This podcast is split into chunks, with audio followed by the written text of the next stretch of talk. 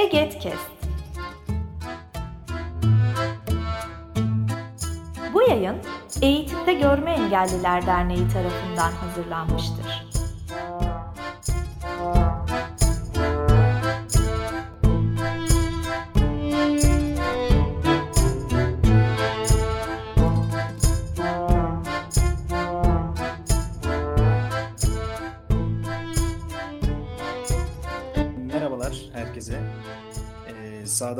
Spor'un e, artık e, bu bölümünden itibaren e, zaman zaman ben yer alacağım moderatör olarak.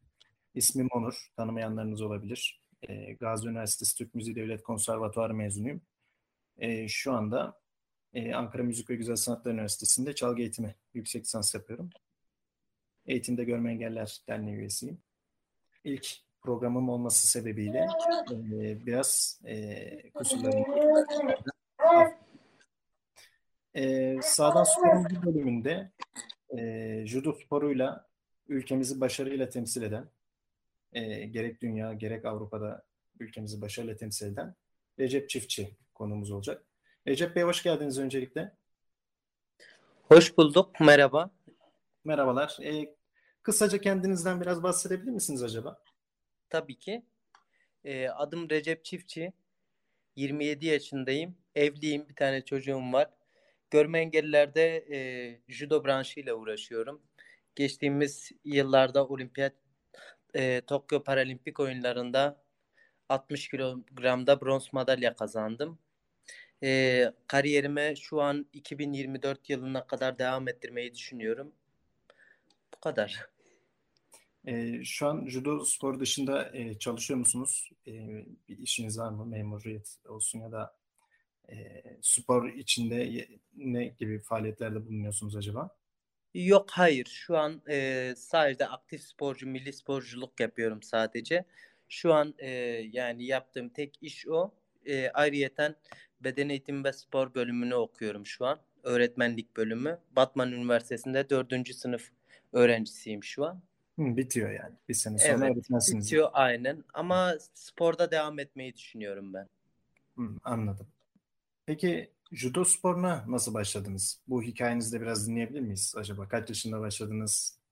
Ee, zorluklar yaşadınız mı? Biraz bununla ilgili de e, bahsederseniz. Ee, şimdi benim e, sporla başlangıcım ilk başta e, ilkokuldaydım o zaman. Orada bir tane atletizm hocası geldi öyle. Ee, şey yaptı dedi iyi sporcuları seçmek istiyorum. Spora yönlendireceğim falan. Biz de o zaman küçüktük spor yapmak istiyoruz. Tamam dedik ama kendisi atletizm branşındaydı. Atletizm yaptım öyle 3 ay falan. Ondan sonra Recep dedi sen e, güreş yaparsan dedi senin için daha iyi olur. Beni güreşe yönlendirdi. E, 9 senelik bir şey oldu yani 9 sene güreş yaptım. Ondan sonra 2014 yılında işte sonlarına doğru gözüm biraz daha ilerledi. Tabii görme engelli olduğumu bilmiyordum. Sonradan öğrendim bunu. Sonradan mı Ya- görme engelli oldunuz? Ee, Evet, sonradan oldum. Evet, sonradan oldum. Ondan sonra e, beni judo branşına yönlendirdi benim güreş antrenörüm. Judoya başladım. E, yani tabii ki her sporun ilk başta bir zorluğu falan var ama güreşle judo biraz birbirine yakın sporlar olduğu için fazla zorlanmadım. Adaptasyon sağladım öyle. Milli takım kamplarında işte devam ettirdim. Ondan sonra güreşe tekrardan güreş antrenmanlarına devam ettim ama iki sporun aynı anda ilerlemeyeceğini anladım. Orada işte bir dönüm noktası vardı. Yani bir branşı seçmem gerekiyordu. Doğrusu ben judoyu pek sevmiyordum. Çünkü yapamıyordum o kadar iyi.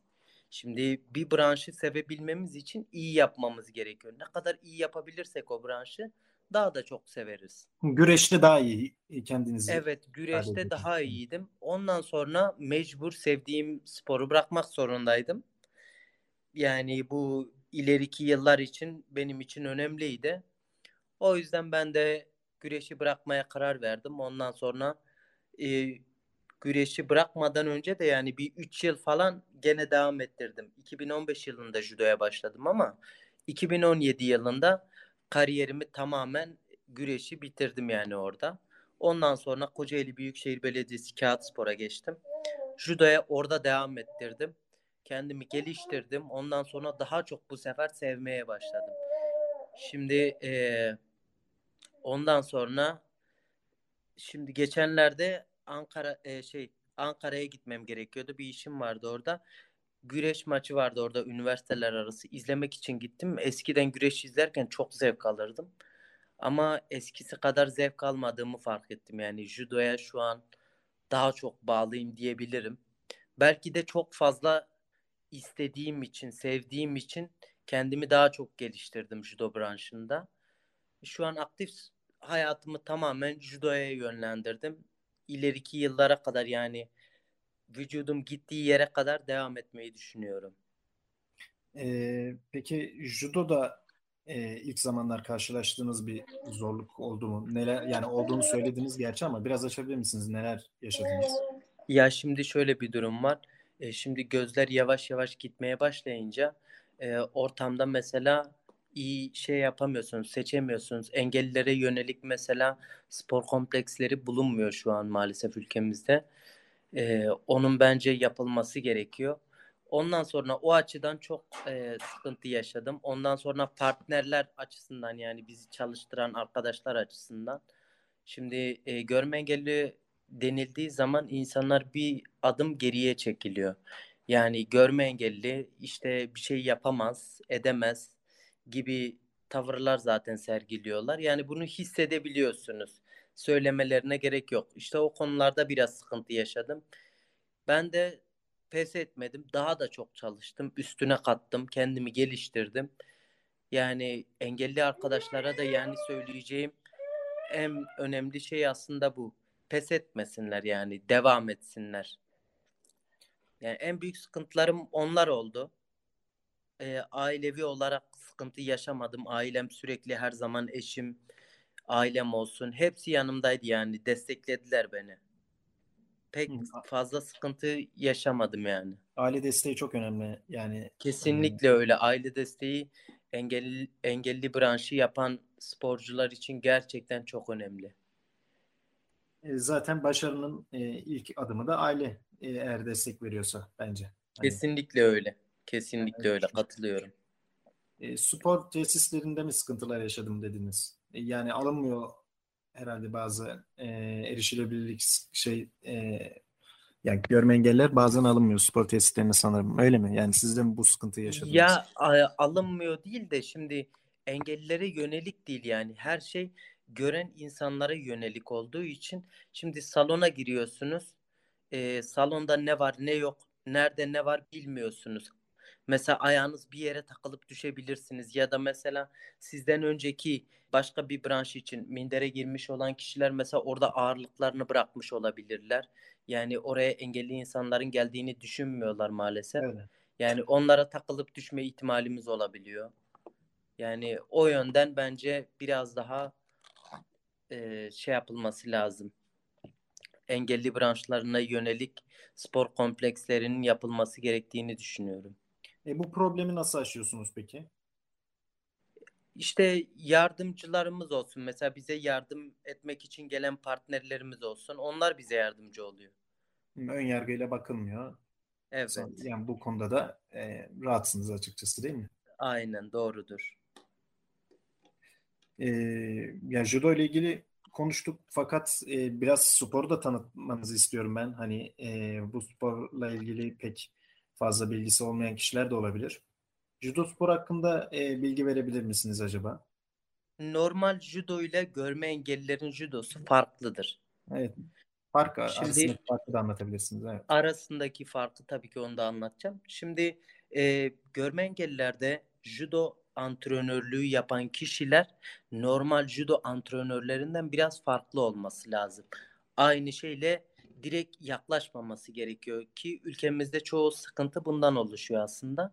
Şimdi normal judo antrenörleri e, diğer sporcunun mesela görme engelli olan sporcunun görme engelli olduğunu e, şey yapamıyor. Olduğunu biliyor, görme engelli sporcu olduğunu biliyor ama ona yönelik çalıştırmıyor mesela. Böyle bir sıkıntı oluyor bazen. E şimdi ondan sonra normal judoda şimdi tutmadan başlıyor judo. Hı. Normal judoda elbiseden mesela ortaya geliyorlar yan taraflardan e, hakem selam verdiriyor. Ondan sonra hajime hajime dediğimiz judoda başla demek yani. Hajime diyor öyle başlıyorlar. Ama görme engelli bir sporcu tutması lazım. Tutarak başlaması lazım. Öyle evet. Normal judo ile arasındaki zaten en büyük fark bu. Görme engelli judoda tutarak başlanılır. Normal judoda tutmadan başlanılır. Ya biraz da hani e, görenlerde göz teması ön planda olduğu için bizde de Evet. dokunma a- anlamında hani e, temas olduğu için sanırım- Şimdi e, judo normalde çok fazla hareketli bir branş. evet. Tut, tutmak lazım. Tutmadan atamazsınız adamı. E, ama normal judoda mesela zaten kendileri gördükleri için yani istedikleri yerden o an mesela kolunu çeker veya omzundan mesela elbisesinden hemen alıp atabilir. Ama biz görme engellerde mesela tutarak başlamamız lazım ki karşıdaki taraf da şimdi hiç görmüyorsa J1 dediğimiz J1 hiç görmeyen J2 şu an e, az gören. Ki mesela J hiç olarak gö- J1, J2 olarak mı kategorize ediliyor? Hmm. Aynen kategorisi J1, J2 var. Mesela J1'ler hakem kendisi ellerine alıyor, tutturuyor. Hmm. Mesela yakadan ve koldan bir tane alması lazım. Öbürü de aynı şekil. Hakem kendi eliyle tutturuyor öyle. Ama J2 kategorisinde hakem kumikata diyor ki yani herkes kendi tuttuğu yere alsın kumikatasını. Yakayla kolsa hangisi hangi taraftan alacaksa onu alsın. Ondan sonra hacime ile başlatıyor. Ama normal judoda tabii öyle değil. Normal judoda direkt selam verildiği gibi hakem hacime deyip başlatabiliyor. Anladım. Orada görsellik ön planda olduğu için. Evet, görsellik biraz ön planda oluyor. J1 hiç görme, J2'de az gören mi biraz? Evet, Hmm. evet. Siz J1 misiniz? Yok ben J2'yim. J2'siniz. Hmm. Az görmeniz var yani biraz Evet net doğrudur. görebiliyorsunuz. Ee, peki e, judo'nun e, Türkiye'deki judo ve dünyadaki judo e, nasıl? Yani dünyadaki e, judo daha mı popüler? Ülkemiz nasıl judo konusunda? Biraz bu konularda anlatabilir misiniz acaba? Ee, şimdi judo branşında bütün ülkeler yani ön planda zaten. Bizim ülkemiz de e, çok iyi judo ama normal judo biraz ön planda. Görme engellilerin judosu biraz geri planda kalınmış ülkemizde maalesef. Ya fazla değer görülmüyor ama yurt dışında öyle değil. Yurt dışındakiler çok fazla önem veriyorlar Ee, ve şu an e, yurt dışındaki insanların çoğu normal judodan görme engelliler judosuna geçiş yapıyorlar. Çoğu kişi. Ama işte bunu burada bir haksızlık oluyor. Mesela biz az görüyoruz, karşıdaki çok iyi görebiliyor. Ama bunu işte doktorlar nasıl geçiriyorlar onu anlamıyoruz. Bizde mi böyle bir sıkıntı? E- Efendim? Bizim ülkemizde mi böyle bir sıkıntı? Hayır, yurt dışında var. Ha, Mas- Bizim Türkiye şampiyonasına mesela görme engelliler judonun Türkiye şampiyonasına gittiğiniz zaman e, oradan mesela daha tutamayan insanlar var. Judoyu hiç bilmeyen insanlar var mesela. Ama yurt dışı çok fazla iyi. Yurt dışındaki insanların hepsi normal judocu gibi zaten. Mesela benim olimpiyattaki yenildiğim maç e, mesela yaptığım rakibim Azerbaycanlı. Kendisi normal judocu. Normal judoda Avrupa Dünya Şampiyonu. Rapor almışlar ona. Nasıl almışlarsa onu bilmiyoruz. Rapor almışlar. Görme engellilerde de yarışıyor şu an kendisi. Hmm. E, dezavantajı olur ama bu yani Çok fazla Evet. dezavantaj var. İşte bunun önüne geçilmesi gerekiyor. Şu an J1, J2 kategorisini çıkarttılar. Eskiden B1, B2, B3 vardı. Ee, diğer branşlardaki hiç görmeyen, az gören, çok fazla gören diye vardı. Şu an onu J1, J2 yaptılar. Ee, şu an yurt dışında nasıl bir izlenim olacağını bilmiyorum pek. Ama yani umarım iyi bir şeyler olur. Yani İtiraz bunun önüne geçilir. İnşallah yani çünkü hani dediğiniz gibi e, görenlerin önce oynadığı judodan sonra engelli judosuna git, gitmesi yani bir dezavantaj oluyor. Bununla ilgili bir itiraz etme şansınız oldu mu? Yani e, olabiliyor mu daha doğrusu? Maalesef maalesef yok. Bunu sadece oraya gelen doktorlar sadece şey yapabilir. Yani onları B3 üstü ya da J2 üstü verebilir. Bunu da pek görmüyoruz yani yapıldığını pek görmüyoruz maalesef. E, Orada çok büyük bir haksızlık var. Yani yurt dışındaki judo çok farklı. Gerçekten çok zor. Oradaki e, mesela görme engellerde yarışan çoğu sporcu normal sporculardan zaten hiçbir farkı yok ki normal sporcuları da yenebilecek kapasitede sporcular. Hmm.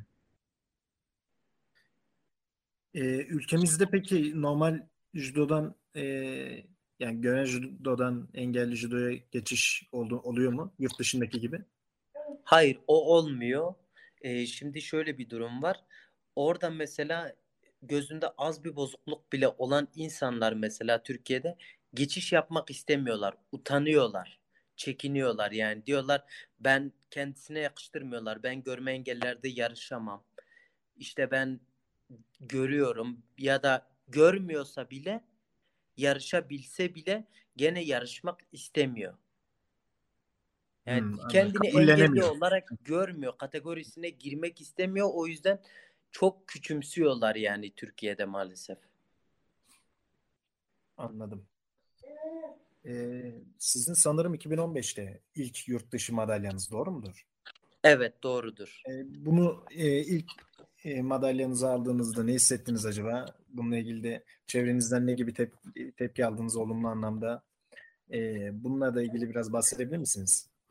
Ya şimdi ilk madalya benim için çok önemliydi. Şu an 2015 değil mi? olimpiyat evet 2015 yılında Avrupa Şampiyonası'nda almıştım bronz madalya. Yani o madalya benim için olimpiyatta aldığım madalyadan çok daha önemliydi yani. Şimdi oradaki o heyecan, ilk atmosfer çok farklıydı. Yani o onu anlatamaz yani. Yani anlatılmıyor. Bazı şeyler anlatılmıyor, yaşanılır diyor. Evet. Gerçekten o öyleydi yani. O anlatılacak bir şey yoktu yani. Çok fazla heyecanlıydım. İlk madalyam yurt dışında almışım. Çok mutluydum yani. Ülkemizi ilk defa yurt dışında Evet, tabii. e, bir madalya aldıktan sonra temsil etmiştim. Bu benim için bir gururdu yani. Yeni yeni başlamıştınız bir de değil mi o zaman judoya? Hani güreş Evet. daha öncesinde belki ama Evet. hani judo sporuyla daha yeni yeni yani sonuçta. Evet, oradan sonra zaten artık yani e, yavaş yavaş bir şeyler yerine oturmaya başladı. Ondan sonra bir karar vermem gerekiyordu ve uzun bir zaman veremedim o kararı. Yani ya güreş yapacağım ya judo yapacağım. Ama judoda daha başarılı olduğumu fark ettim.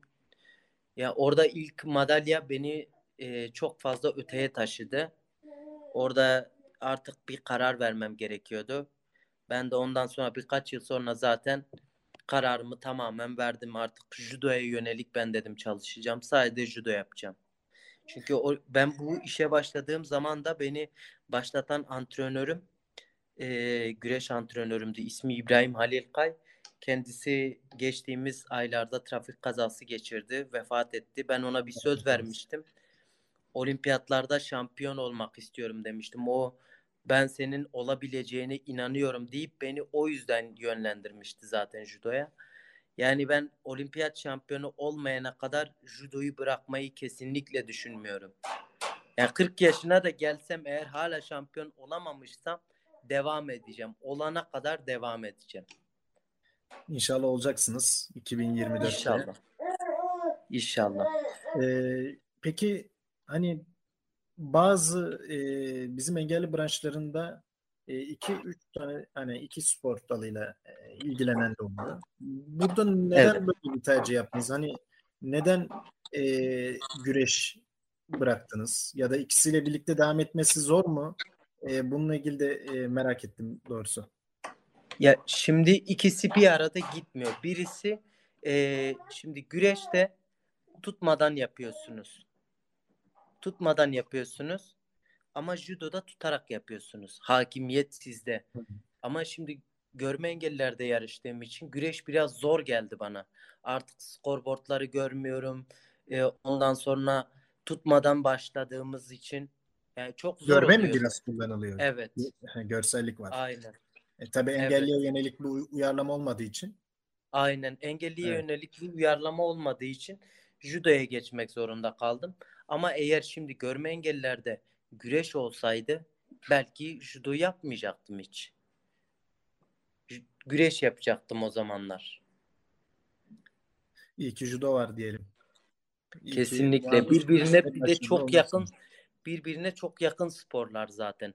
Öyle. O evet. yüzden çoğu tekniği zaten aynı. Çoğu tekniği aynı olduğu için yani benim için daha iyi oldu. Yani bir atletizmdir veya halterdir, başka bir branştır, masa tenisi falan da yapabilirdim ama judo daha gö- göze yani daha iyi hitap ediyor böyle, daha güzel görünüyor. Bir de kendi yaptığım branşa biraz daha yakın olduğu için onu seçtim. Ee, yani iyi ki seçmişsiniz judo sporunu. Gerçekten Sağ olun, teşekkür hani, ederim. e, ülkemizi ve dünyada, Avrupa'da başarılı temsil etmişsiniz. Çok sağ olun. E, kilolara göre ayrılıyor sanırım değil mi judo? E, Evet, Bu doğrudur. konuda da biraz bilgi verebilir misiniz? En fazla kaç kilo oluyor? Siz kaç kiloda yarışıyorsunuz? Ee, şimdi kilolar e, değişti size dediğim gibi J1 J2 olduktan sonra Evet. kiloları da değiştirdiler. Mesela önceden 60 vardı erkeklerde direkt başlıyor. 60, 66, 73, 81, 90, 100 artı 100 var. Hmm, yüz yüz. Yüzden sonrası artık aynen sınırsız.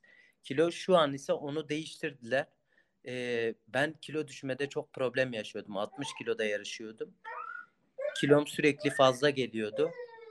O yüzden mecbur e, üst siklete çıkmam gerekiyordu. Olimpiyattan sonra bunu hedeflemiştim zaten. 66 kiloya çıkacaktım. Ki çıktım 66'ya. Ondan sonra sikletleri değiştirdiler. Bu sefer 60, 73, 90 artı 90 yaptılar. E bu sefer ben ya 73 yapacağım ya da 60 yapacağım. Ama 73'e boyum yetmiyor bu sefer. Kilom da yetmiyor. Mecbur tekrardan 60'a düşmeyi şey yaptım. Kararını aldım. 2024'te de inşallah 60 kilogramda ülkemizi temsil etmeyi düşünüyorum. Hmm, 60'ın altı olmuyor değil mi? 60 en düşük. 60'ın altı yok. Sadece e, erkekler direkt 60'tan başlıyor. 60, 73, 90 artı 90. Kızlarda ise e, 48, 57, 70 artı 70 yaptılar. Hmm, anladım. E, kendi kilonuzdaki e, rakipler nasıl peki? E, bu konu hakkında bilgi verebilir misiniz? Ya dediğim gibi benim kilomdaki e, rakiplerimin çoğu zaten B3 üstü yani çok iyi gören judocular kendileri. İşte umarım e, yeni bir yönetmenlik gibi bir şey getirirler artık göz muayeneleri biraz daha şey yapılır ön plana alınırsa 2024 olimpiyat çoğu zaten yarışamaz onların zaten. Şimdi 60 kilogramda yarışan Azerbaycan ondan sonra Kazakistan bir de Özbek rakibim tamamen görüyor. Tamamen görüyor ama ülkeleri nasıl bir şey yapıyorlarsa bilmiyorum. Rapor alıyorlar onlara geçiyorlar. Ama bizde öyle bir şey yok. Bizde Ama daha mı ki- tolerans şey e, disiplinli doğru mu? Bizde daha fazla disiplinli. Evet. Çok fazla. Bizde hiç şey yapılmıyor yani. E, görme engelli değilsen yarışamazsın. İşte bu Avrupa'da da olması gerekir aslında. Yani Kesinlikle öyle. o kadar emek veriyorsunuz. Hani Aynen. madalya için şey. Bir de benim merak ettiğim bir soru daha var bu konuda. Göz bantları oluyor mu? Hayır, bizde göz bantları olmuyor. Keşke Hmm. olsaydı. Keşke olsaydı Hani ama. çünkü gören O zaman- şey göz olarak hani herkes aynı görüyor ya, ya da biri daha iyi görüyor, ben daha kötü görüyor olabilirim. Hani onu da avantajı olarak kullanabilir insanlar diye düşünüyorum. Evet, onu da kullanabilir ama şimdi judo branşında yakın temas olduğu için eğer takılsa dahi gene çıkarılabiliyor. O yüzden yani göz bandı yapamıyorlar. Yani mücadele Bu sefer- şey- Aynen dediğim gibi mesela 2020 Tokyo'da yapılan maçlarda bile o zaman e, mesela B1, B2, B3'ler birbirleriyle yapabiliyordular. Şimdi yeni getirdikleri yönetmenliğe göre şu an kurallar değişti. Şu an B1'ler sadece B1'lerle yapabiliyor. Hmm, O bence anladım. aslında iyi bir şey. Çünkü yani hiç görmeyen bir insanla ben yaparsam ben onu yenerim yani. Az da bir görüşüm olsa gene ben onu yenerim. Çünkü avantajlıyım orada. Evet ama o B1'de de herkes aynı görüyor diye bir şey yok sanırım doğru mu? Ee, onun oranlarını ben tam bilmiyorum ama B1 olup da yani biraz görenler de var tabii ki kendileri. Aralarında illa çıkıyor. Ama o da pek fark etmiyor ya. Hmm, anladım. Evet. Aynen. Ee, peki bu Tokyo Paralimpik oyunları öncesi e, bir virüs olayı oldu biliyorsunuz. Nasıl hazırlandınız peki? Ee, İşte var- aslında benim işime yaradı diyebilirim. Niye benim işime yaradı? Zaten sakatlanmıştım. Tam hemen e, olimpiyatlara bir ay kala ben bir sakatlık yaşadım omzumda. Omzumda ufak bir yırtık oldu. Ondan sonra e, uzun bir müddet yapamadım antrenmanı. Ondan sonra bu sefer şey yapıldı. E, dediler tedavi görmen lazım. Ben de uzun bir tedavi gördüm. 9 ay gibi bir süre tedavi gördüm. Ama benim için iyi oldu. Eğer o süre zarfında olimpiyat olsaydı yani sakatlığımdan dolayı olimpiyata giremeyebilirdim. Bu benim Hmm. için iyi oldu yani. E, Tabii o arada antrenman yapamadım. O ayrı bir şey. Ama yani genel olarak sonradan toparladım kendimi. Sakatlığınızdan dolayı mı antrenman yapamadınız yoksa tesislerin hani kapalı olması e, pandemi şartlarından ötürü? Yok hayır Ee, tesislerin kapalı olmasından dolayı değil sakatlığım biraz ciddiydi maalesef ameliyatlık da ondan sonra. Şimdi ben de onu iyileştirmek için tabii biraz antrenman yapmıştım. E, bu sefer yırtık biraz daha fazla oldu. Bu sefer e, yani dinlenmem gerekiyordu, tedavi görmem gerekiyordu. 9 ay gibi bir süre hiç antrenman yapmadım sakatlığımdan ötürü. 9 ay hangi bu, bu seneye kadar mı yapamadınız? Ee, olimpiyata e, 4 ay kala ben hiçbir şey yapamadım. Hmm, dört Olimpiyata gittiğim evet, sonrasında. olimpiyata gittikten sonra şey, olimpiyattan önce 4 ay önce sadece antrenman yapmaya başladım zaten. Ama toparladım kendimi tabii. O süre zarfında yeteri kadar demek ki üçüncü olduğuma rağmen demek ki yetmemiş. O yüzden ben de biraz daha sıkı tutmaya başladım. 2024'te inşallah bu sefer İstiklal Marşı'nı okutmayı istiyorum yani. İnşallah. Bakalım.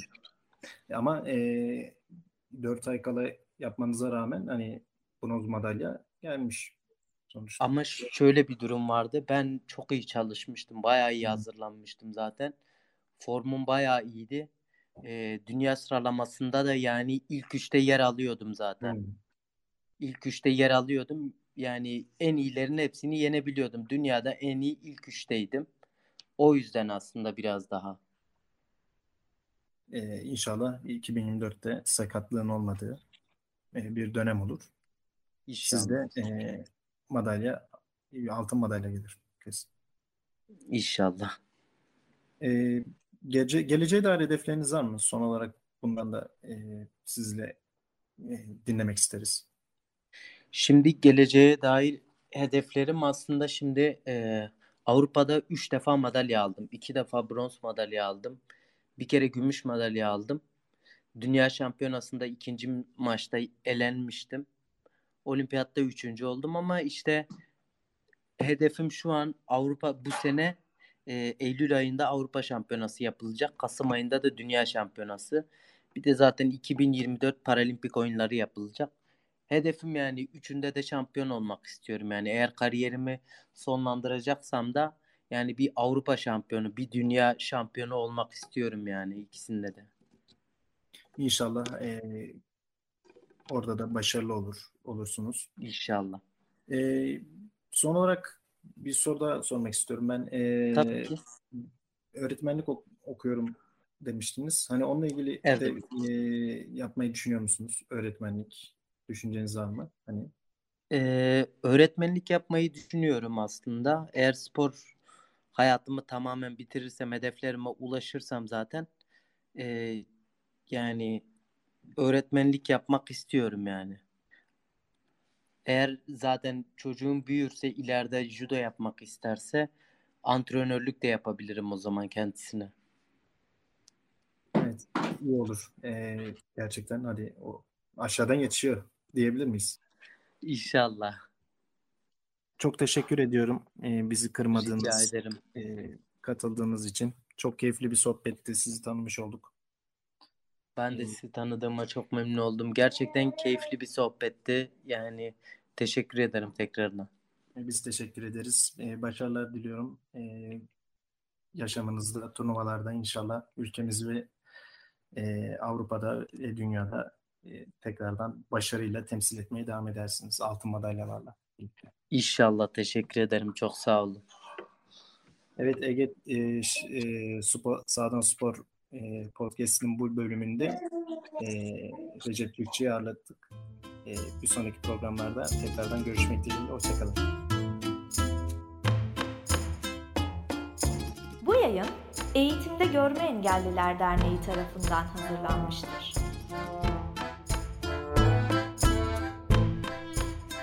Web sitesi eget.org Mail bilgi.eget.org Facebook Eğitimde Görme Engelliler. Twitter et Eget İletisim. Instagram Eğitimde Görme Engelliler